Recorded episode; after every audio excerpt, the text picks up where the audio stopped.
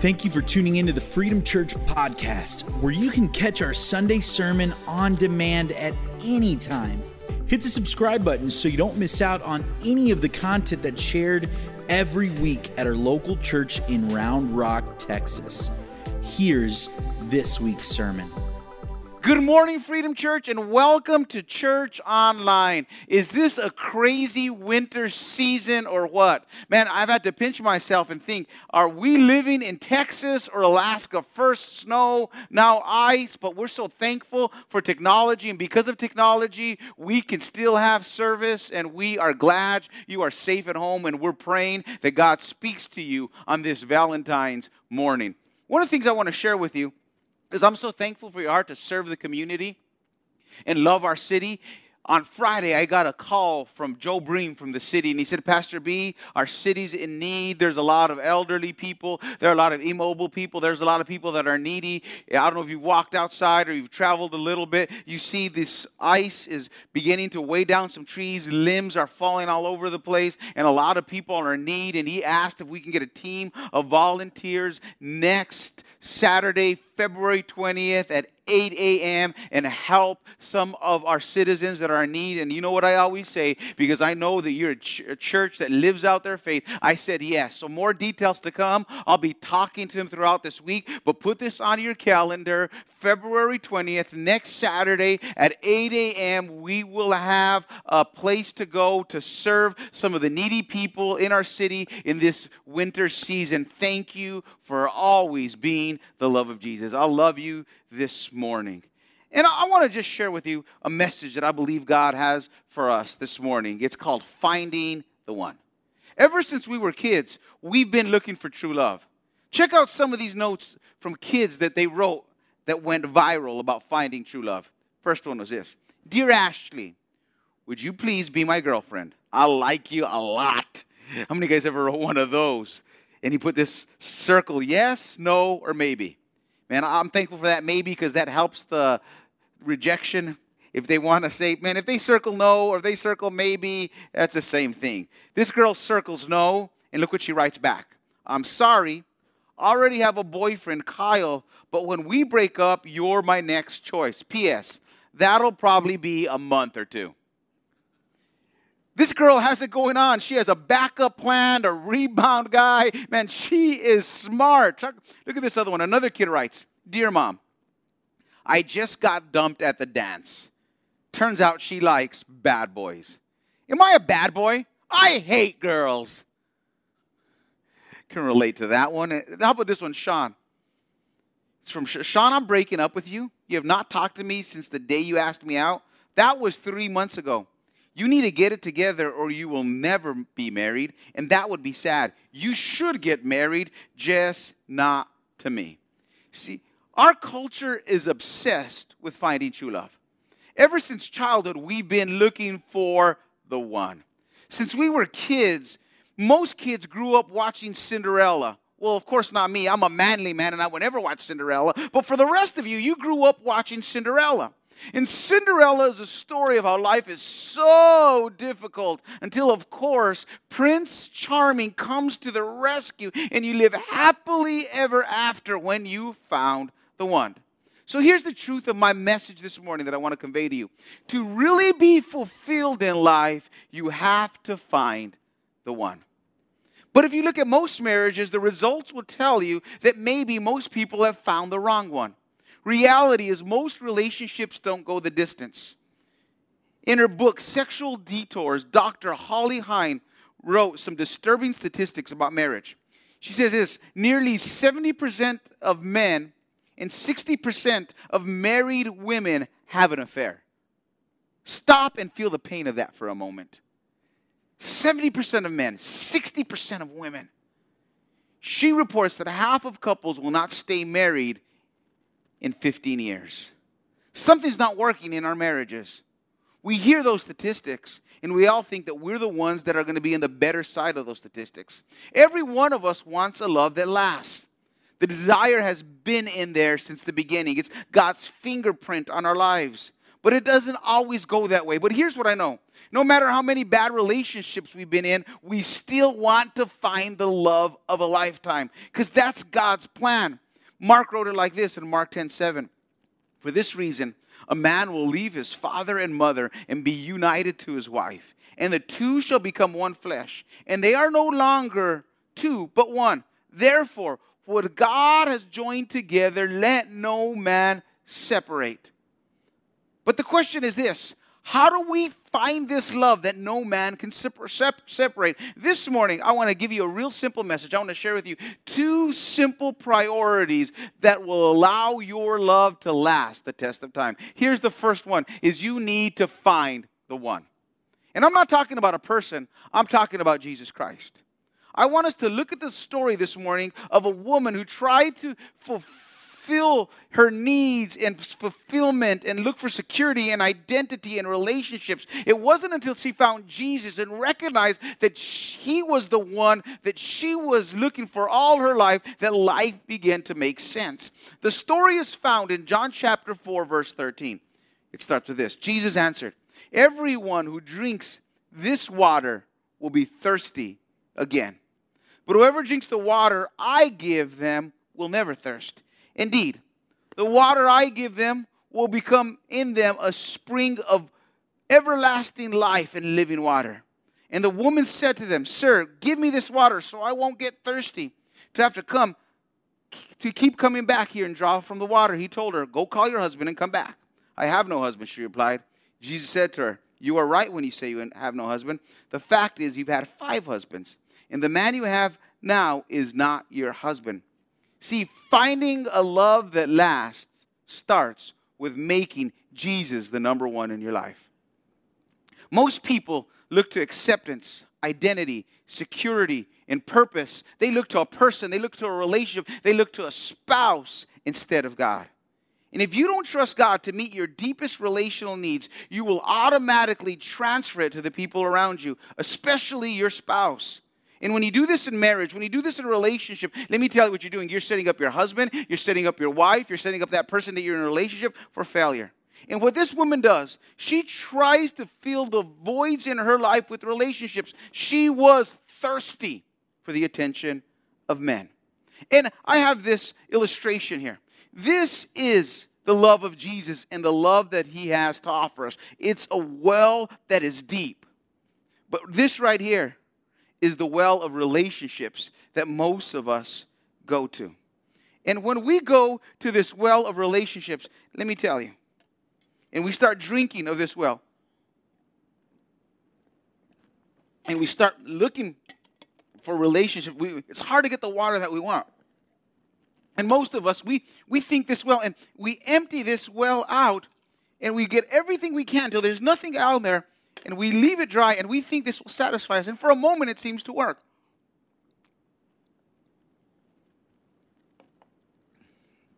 And that's what most people do. They look to the well of relationships to give them meaning, to make them feel secure, to make them feel special. But here's the thing about that well it goes dry quickly, and it'll leave you thirsty. There'll come a time where that well will not even have a drop to give you the drink that you are looking for.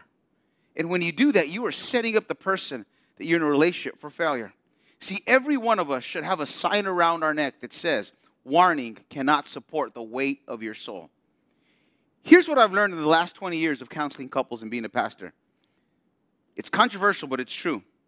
There's no such thing as marriage problems. You're like, Benito, I'm having marriage problems right now. We're struggling. Things aren't going crazy. Let me, let me just state that again. There's no such thing as marriage problems. There are single people problems that get worse in marriage. Problems like lust, loneliness, insecurity, unhappiness are not cured by another human being. Psychologist and marriage specialist Dr. Gary Thomas says this quote, marriage doesn't really create problems, it only reveals them. And when you aren't making Jesus the number one priority in your life, you will put demands on your spouse that they can never meet. And this is what this woman does. She's been married five times. And when those relationships couldn't give her what she wanted, she became discouraged, she became cynical, and she went looking for a new one to give her what she wanted. And this happens in so many relationships. You get married and things are going awesome, and you think, oh my gosh, this person is amazing. They meet my needs, they make me feel so good, and it's just going to be awesome. And it starts off good, doesn't it? Then moonlight and midnight give way to daylight, diapers, and dishes. Life happens, and you keep trying to drink of that well. You keep going back to that well of that water and you keep trying, and all of a sudden you can't get anything because it's a dry well. And this is what this woman did. She went, and at the beginning there was some water, but she kept going and she kept trying to find meaning and she could not find it. And she made the mistake that she thought that human relationships can quench the thirst that she had. And this is what's happening. The devil is waiting for the moment that you wake up empty and dry and he's going to say, okay, try to find meaning, try to find significance in your spouse. And you look and there's not there. And all of a sudden, he's going to lie to you and say, you married the wrong one. What you need to do is you need to trade them in and get a new one. He says, Your soulmate is in the internet right now and he's just waiting for you to catch the wave, find them. They're on Instagram, DM them. Maybe you can get on a dating uh, app or get on a dating website, join Farmers Only, and you'll no longer be lonely, and all those things. And what this lady did is she upgraded her husband five times and it never worked she realized that she needed something more. Now she meets Jesus, and Jesus tells us that you're drinking from the wrong source. Look what he says in verse 13. Jesus answered, Everyone who drinks from this will be thirsty again. He's talking about the love of humans. He says, But whoever drinks of this, if you drink of me, there will be such a deep well where you can keep on going back over and over, and you will never be thirsty again. So here's my question for you this morning. When you're trying looking for long, when you're not trying to meet, find fulfillment and joy and peace, and you're finding security, are you going to Jesus who has an endless amount of resources to meet your needs? Or are you going to the empty source of human relationships? No matter how good they are, no matter how love you, no matter how great the dating relationship was, there'll come a day when it will be like there's nothing left in that resource to draw from. See, here's what I want to tell you Jesus is the only one that can quench the deepest thirst of your soul. Because when our security is dependent on somebody else, we will become needy and clingy to that person that we're in relationship with. It's kind of like that relationship personality called overly attached girlfriend. Maybe you've seen memes in her in the internet. Here's one of them. It's this is meme. I deleted your Facebook and made us a joint account. How many guys would like somebody like that? That's never good if you're uh, when you're dating somebody if they do that to you. Here's another one. I see your car at home, your light is on. Why don't you reply to my text? That's scary right there. Scary. Here's another one from overly attached boyfriend. Honey, it's been three weeks and I haven't met your parents yet. I need to ask your father something. Let me just tell you, I got two girls. If overly attached boyfriend ever comes to my house, you need to be watching this. You will never leave my house. We'll find you in the backyard. Just saying.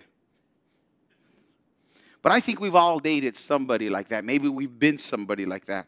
I remember when I was in college, I took a girl out to ice for ice cream once. That next day, she wanted to sit by me at lunch. She would follow me to my classes. It was scary. Man, I, I, don't know if you've ever had a relationship. I changed my right to my, my route to class. I didn't go to lunch for a week. And I just tried to hide from this young lady. When I went back to lunch a week later, she was sitting by another guy. And uh, some of you guys know him because he's preached at the church before. To, uh, man, next Sunday, ask me if you remember, and I'll tell you who it is. But she was thirsty for male relationships. Anyone who becomes overly dependent on us becomes unattractive to us. When men and women are polled in what they're looking for in someone of the opposite sex, the top of the list, do you know what the top of the list is? Confidence. And it doesn't mean cocky. What it means is someone who gives. I know we get goosebumps and chills in that iconic scene in Jerry Maguire where Tom Cruise looks at Renee Zellweger and says, You complete me. But here's the reality you were not created to be completed with the love of another human being. Only the love of Christ can complete us. We should never tell anybody, I can never live without you. Instead, we should say, Life is good with you, but I can live without you. There's only person, one person, only one thing I can't live without and that is the love of Jesus. Because when Christ is number one in our lives, it changes our ability to love others. That's why Paul wrote in Ephesians 5:25, "Husbands, love your wives, wives just as Christ loved the church." Paul is saying that we are, lo- we are to love according to the love that we have been shown through Christ. He's pointing us to the gospel. This is how marriage works. It says, If you reject me, I'll bless you because Christ accepted me. If you don't serve me, I'll still serve you because Christ served me. If you don't want to pursue me, I'll still pursue you because Christ pursued me. My love isn't drawn from someone else, it is drawn from Jesus Christ. And that's a bottomless amount of love. And let me tell you, when it comes in marriage, no matter how long, there's going to come a day when your spouse is no longer going to be meeting your needs and you're going to get frustrated, you're going to become challenged. And let me tell you, no matter how long you, no matter no matter who you marry, there'll be a time where you feel like you're doing all the giving. It's part of what marriage is. And in that moment, you're going to need a source bigger than human relationships to draw from. You're going to be able to draw from the love of Christ because that's what the love of Christ is. Man, marriage is a shadow to reality, pointing us to the love of Jesus and how Jesus loved us completely and how we are supposed to love others the way that Christ loved us. And that's why marriage is falling apart in America because we look to others to complete us rather than Jesus. Tim Keller calls this love philanthropy. Why can't a philanthropist give so much money away to charity and not expect anything in return? Because he's making so much money over here that he can give away to charity over here. And that's the way we were with Jesus. Because we receive the love of Jesus here, we can give it to our spouse here. And to have a successful marriage, the first thing you need to do is you need to make Jesus your number one. So I'm going to give you two practical steps to make Jesus number one in your marriage. First thing is pray together. I want to challenge you. If you've never done this before as a couple, for the next seven days, pray with your spouse. Not only that, come to church together. Barna just released a study that it shows that couples that go to church together, the divorce rate drops by 50%. The next thing to do is just focus on becoming. A lot of times we want to change our spouse. But instead of trying to change our spouse, ask God to change you. Focus on becoming more like Jesus. Make a commitment that says, I'm not going to change my spouse. I'm going to allow the Holy Spirit to change me. Because so many times we want to change somebody to how we want them to be rather than saying, God, you change me the way you want me to be. Read Galatians 5 this week and make it your goal. As you read it, ask the Holy Spirit to invade your life and help you express His qualities. Man, look at what it says of love and joy and peace and kindness, patience, goodness, faithfulness, gentleness, self control. Make those your goal and ask yourself, Holy Spirit, am I acting this way towards my spouse? And the second thing you need to do, the second priority, first is make Jesus your number one. The, the second thing you need to do is make your spouse your number two. God is our number one, and our spouse needs to be our number two. This is the way God created the family to work. Let's read it in Genesis 2 24. For this reason, a man will leave his father and mother and be united to his wife, and they will become one flesh. The Hebrew word for, here for leave is the word azab. It means to relinquish, to let go of whatever you're holding to, to commit to something new. God is always supposed to be our number one, but before you were married, your parents were your number two. They're in the number two slot when it comes to relationships here on earth, according to the Bible. But when you get married, Jesus, God is still your number one, but He's calling us to leave our parents as the number two spot, to literally azab, let go of that and grab onto a new priority. And that new priority is our spouse. Our spouse needs to become our priority in life. And let me tell you, there are many things in life that want to be the priority. A lot of things want to climb up the ladder and are constantly calling for us to take hold of. Some of you, if you're honest with this morning, you would say your number one priority is your children. Let me tell you, children are a blessing from God. And they are a top priority. but they're not to be a priority above God or above our spouse. One of the big challenges that we see in our culture is we have a lot of what I like to call child centered parents, child centered marriages. They have child centered, uh, these child centered parents have child centered marriages, and that's not God's plan. Especially when it comes to children, it can they can become so consuming. We love them so much, we care about them so much, and, and, and life can go on with our kids. Like we, we can we can get caught up in going to soccer, going to recital, doing their homework, saving money for their education. We're going, going, going, that we neglect one another. But before long, if we continually put our kids first rather than our spouse, our spouse will find down the list of priorities and it all feels right because we love our kids so much but then challenges come when they when we get older and they go off to college or especially when your kids turn about 12 to 15 years old, they all of a sudden become know it alls and they figure out the universe. And unless mom and dad are on the same page, there's going to be trouble. Because you need a mom and a dad that are on the same page is going to navigate through adolescence for sure. And some of the best advice I ever received from my dad he would tell me, Benito, the greatest thing that you can do, the best thing you can do for your girls is to love your wife.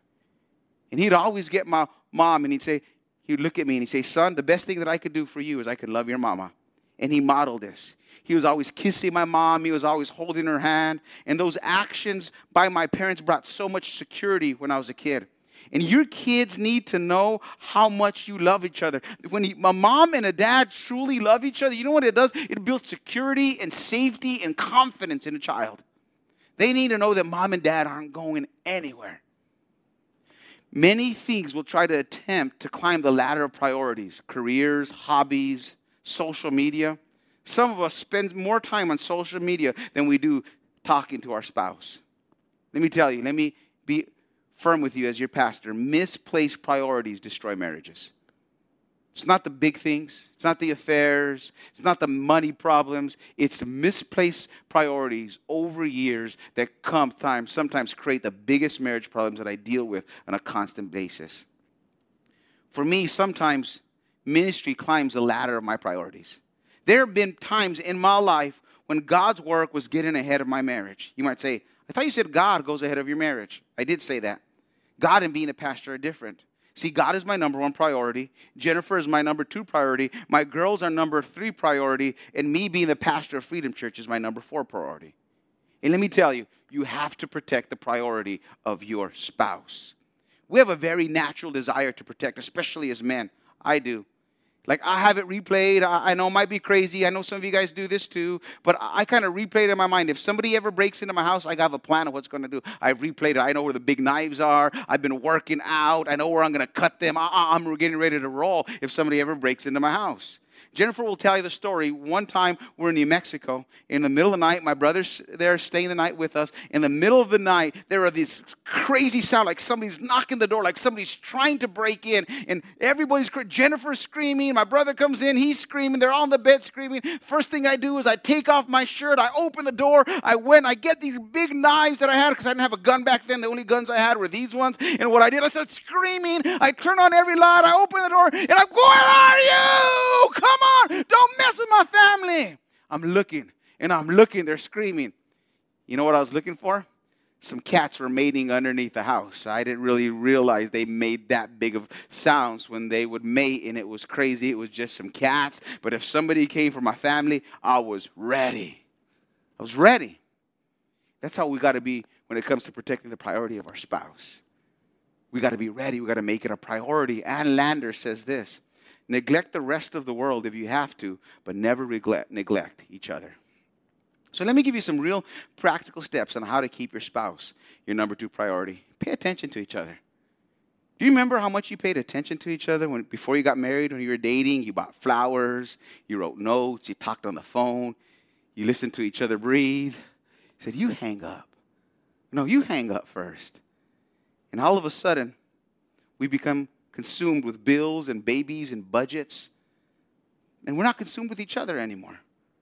So, guys, notice your wife. Notice your new haircut. Notice when she gets her nails done. Notice the outfit. Tell her she looks nice. Pay attention to her. Tell her, I love you because. I love you because you're an awesome mom. I love you because you've always been. Just, just give details why you love her. Ladies, give your husband some attention. Notice when he's working out in the gym. Notice when he's working to provide for you. Notice those guns. Hey, baby, I notice you've been working out. Wrap those arms around him. Tell him that. You'll get so happy. Ladies, men need words after. Ladies, men needs words of affirmation. And man, your lady needs to know that you love her. Number two is serve each other. You're called to give your life to two things. First is Jesus. Second is your spouse. Paul wrote it like this in Ephesians 5:25. Husbands, love your wives just as Christ loved the church and gave himself up for her. How did Christ love the church? He gave himself up for the church by serving the church. What does this look like? It's looking for looking for an opportunity to serve your spouse. If there's a task that your spouse does around the house, surprise them, take it away from them. Guys, if I mean we're we're gonna be home this week, man, help clean the house, do the dishes, cook dinner, take away a spouse. Like, like here's a practical challenge for a husband or a wife. Look for at least one opportunity a day, every day this week, where you can serve your spouse. Just one. You'll see plenty of them, and you'll see God will do awesome things. And, and when you find it, don't announce it. Did you say, Did you notice how I did this? Did you notice uh, the little small things? Did you notice I put the toilet paper away? Did you notice I did the dishes? Just do it and don't say anything. I know for some of us that's hard to do, but it's the small things that make a big difference. And the third thing is this show affection to each other.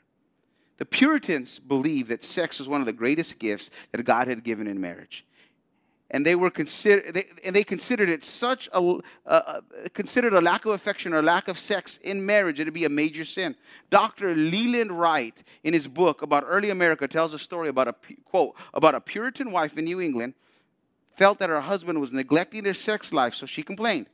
First to her pastor please don't do that to me. And then to the whole church that her husband was avoiding sex the Puritan church took it so seriously that they proceeded to kick the man out of church membership until he rectified the situation. I wonder, what would happen in our church if we did that here at Freedom Church? What kind of reputation would we have? Oh, if that church, if you're you get kicked out of Freedom Church if you don't make love to your wife. That's not a bad reputation to have, right? Let me show you one of my favorite verses in the Bible. Man, you guys memorize it. It's uh, Genesis 26, 8. Says this Isaac was sporting with his wife, Rebecca. Let me tell you why I love that verse. The word sporting in Hebrew means caressing, fondling. This was the first sport ever invented. Like even after football season, you can still play this sport. I love this sport because you don't have to have any equipment. You can play it indoors, outdoors. It's all during the season. I'm a sports fan, and every man is saying, Amen. Thank God for sports. See, all I'm saying is we need to be affectionate to our mate, but not just in a sensual way. Let me tell you, men, especially men, what I've learned. There is this thing called non sexual touch. I'm not making it up, it's true. It's a real thing. It's appropriate touching. It has no sexual strings attached. It's a simple kiss. It's a hug without the hunka hunka. Non sexual touching is good for your marriage and our wives need this. So I want to challenge you for every sexual touch to give at least 14 non sexual touches. Because our wives need to know that we love them just because. So I want to close this message. If you're at home, if you're here, if you're watching with your husband, if you're watching with your wife, I want to close by making this promise. And if you don't have a husband, if you don't have a wife, I want you to say, God, I'm going to make you my number one. But here's, here's what I want you to do. If, if you right there with your, husband, your wife, look at, the, look at them in the eyes and say, I promise to make God my number one priority, and I promise to make my spouse my number two priority. And if you're not married, I want you to say this God, I promise to make you my number one priority and not to look to anybody else to meet my needs. Because when that time comes, Lord, I'll be the whole person you want me to be. See, if your marriage isn't working the way it should, if you're single and you find yourself empty and dry and you want a relationship so bad, let me tell you, marriage, a person will not fix it, it'll just make it worse. You need to go to a source that is greater than any person. That's the love of Jesus. Thanks again for listening to the Freedom Church podcast. We hope that you were inspired and motivated to continue to grow in your faith. Don't forget to subscribe and share with others.